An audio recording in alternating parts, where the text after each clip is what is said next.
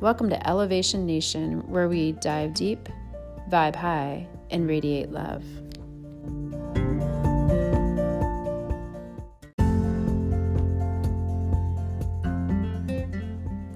There's a renaissance occurring on earth right now. It's a soul renaissance. It's a return of people back into their hearts to find a heart centered way of living. Elevation Nation's mission is to promote love and to support all of you warriors of love out there as you walk through this new life in this new way of being, giving you powerful tools and just letting you listen to people chat about their challenges, their growth, their successes, and hopefully inspire each of you to add love into the equation every time.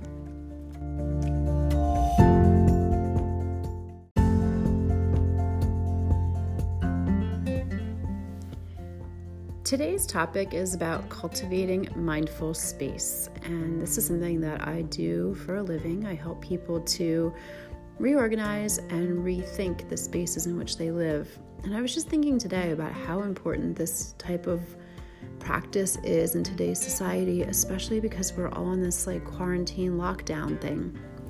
So people are spending so much more time inside their homes, and the time that they're spending inside their homes is really different. We're working from home, we're learning from home, we're probably eating in way more than we ever have before.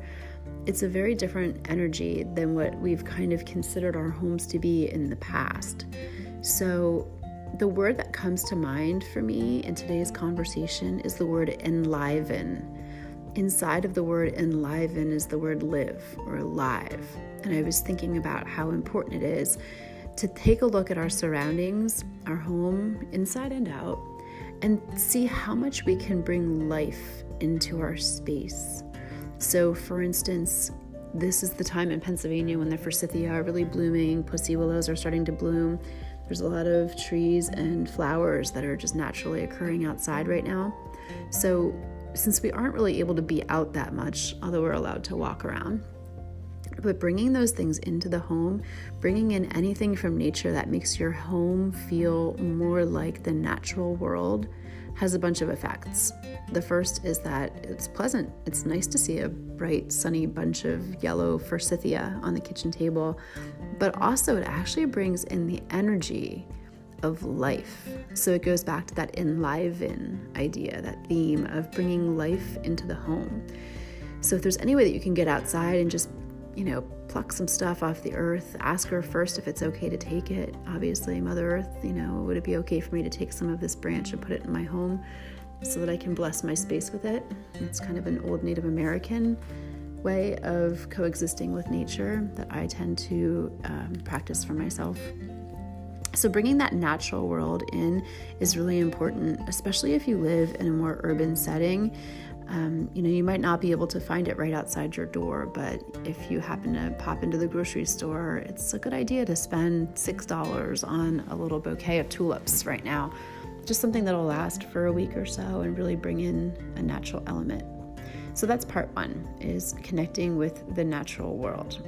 Part two that I wanted to talk about was that it's very important to think about the purposes of the rooms that you're in. So, right now, I have my own three children who are becoming essentially homeschooled. They're doing all their virtual learning at home.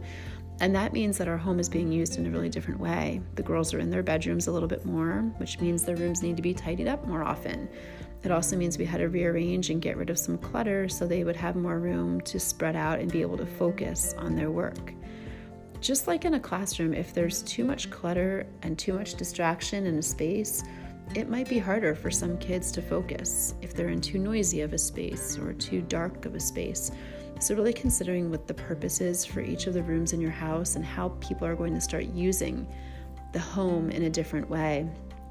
That might even mean looking at your kitchen and saying, you know what, this kitchen is sort of organized for a one person show. You know, usually mom is the one cooking the dinner for everybody and dad's cleaning up or however that works in your family. However, now that people are stuck inside with each other and not sort of running out here and going to work there and leaving for lunch there and going to school over here, we're home and everyone has to use the same kitchen space. So maybe this is the time to rethink how your cabinets are organized. You know, are the forks and knives and spoons in the right drawer, or do they really need to get moved over to a more centralized location where they're not in the way when three people are prepping food? So, considering things like that, and also considering how a space feels. When I walk into a room, one of my I guess you'd call it a gift, is I can feel a room. I can feel the energy of a room. I can feel where things should be, what should be in that room, how the energy will best flow. So if you can just go into a room that doesn't feel quite right for you and ask yourself, you know, what would this room best be used for and how would it feel best? And then start creating that, even if it's in the most minimal way right now calling for just the essentials. It doesn't have to be completely detailed right now, but just getting the essentials into the room, getting it workable, and making it really pleasant is a nice way to spend this inside time that we've got right now. And the last part of what I wanted to talk about is creating a feeling in a room. So, one of the best examples I think of feelings are going to a restaurant the way that I decide if I want to go to restaurant A or B is sometimes the menu and what I'm in the mood for, but very often it's the ambiance of the restaurant that draws me in. I might be in the mood for something quiet and romantic, so I might choose one of my favorite restaurants in the Lehigh Valley. I might go somewhere that just feels fun. Sometimes I even crave that loud, joyful feeling of a more open restaurant. So, the feeling of a space dictates how we live in that space, how we behave in that space, and it also influences the way that we feel, what our emotions are, and how we're able to relate to other people in that space. Um, the holidays are a great example of this too. You know, at Christmas time, we cert- certainly add more light to the space. We light up dark rooms. We bring in evergreens and berries. You know, in the um, hotel industry, this is like huge. People go to hotels because they look and feel a certain way, which is based on their design and their decor. I've designed spaces and homes before that are intentionally meant to feel like a spa, so that when a person walks into their master bathroom, they just they just sigh a relief. They let the day go and they become more centered and quiet and ready to care for themselves in that way. So, as you are cultivating those spaces inside your home, enlivening them with natural elements, clearing out the clutter and thinking about the purpose of a room and how it would best be structured, and then also creating a vibe in your room.